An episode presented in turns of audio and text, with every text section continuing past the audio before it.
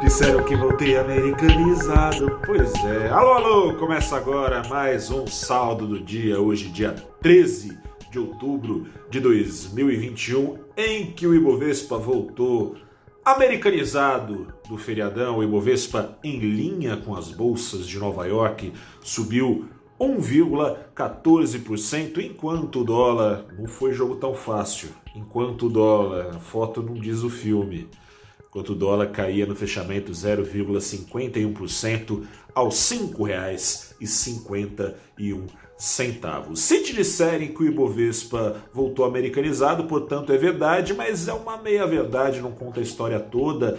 Já desde os últimos dias de setembro, que o Ibovespa está fazendo essa tradição de andar em linha com o mercado americano ser reforçada tem muito a ver com o ritmo da inflação e dos juros nos Estados Unidos. Não só o mercado brasileiro, mas os mercados emergentes têm andado bastante correlacionados com as ações de tecnologia nos Estados Unidos. Parece não ter nada uma coisa a ver com a outra, mas tem. São grupos de ações de fundamentos mais frágeis. O primeiro grupo dos emergentes em relação às economias desenvolvidas de maneira geral. O segundo grupo, das ações de tecnologia, em relação às ações da chamada velha economia. É o caso de bancões tradicionais, é o caso de exportadores de commodities.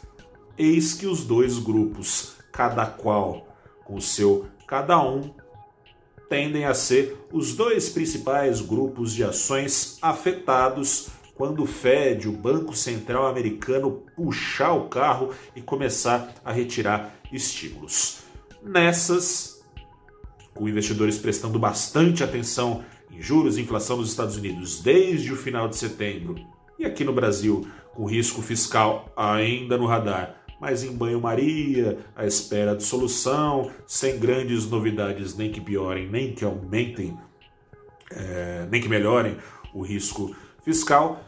Então, o mercado tem estado bastante plugado na cena americana. Hoje trouxe algum alívio, fazendo o Nasdaq subir lá nos Estados Unidos. O Nasdaq, que é o índice americano mais exposto à tecnologia, subir 0,70 alguma coisa, 0,7%.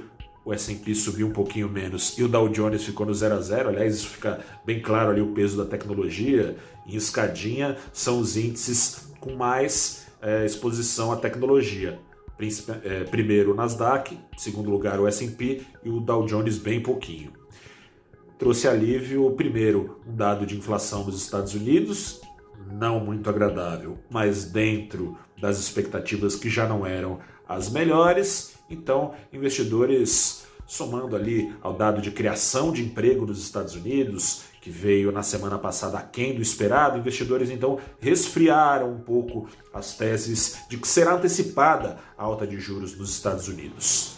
Além disso, teve ata da última reunião de juros lá nos Estados Unidos. Foi reforçado o sinal de que a retirada do chamado, o, o chamado tapering, ou seja, a retirada das injeções monetárias lá nos Estados Unidos deve começar ou em novembro ou em dezembro, ou seja, a dose mensal de 120 bilhões ao mês deve começar a diminuir. Em que dose? Em 15 bilhões, ficou escrito no documento do Fed, ao que tudo indica, em 15 bilhões.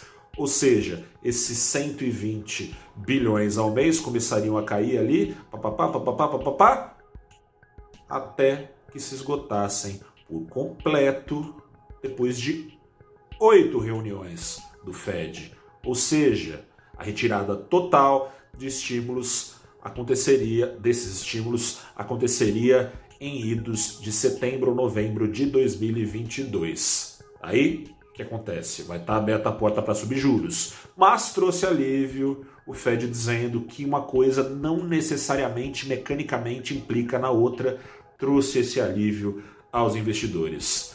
Falei para você que o jogo não foi fácil para o dólar no mundo, no mundo todo, do começo ao fim do pregão, foi dia de dólar para baixo, exceto no Brasil. Não pela foto do fim do dia, mas pelo filme. Foi só a partir das 15 da tarde, famoso 3 da tarde, é, e uns quebrados que a moeda americana rapidamente virou do caminho de alta, chegou ali a se aproximar em dado momento do dia de 1% de alta, mas trocou de mão quando? Quando o Banco Central brasileiro entrou em ação, fez um leilão lá de um bilhão de dólares inesperado, com isso, liquidez para o mercado, preço caindo, não teve risco fiscal que impedisse a metida de mão do Banco Central no mercado. Eu sou Gustavo Ferreira, repórter do ValorInvest.com. Fico por aqui com mais um saldo do dia. Amanhã tem mais. Aquele abraço, boa noite, bom descanso e tchau.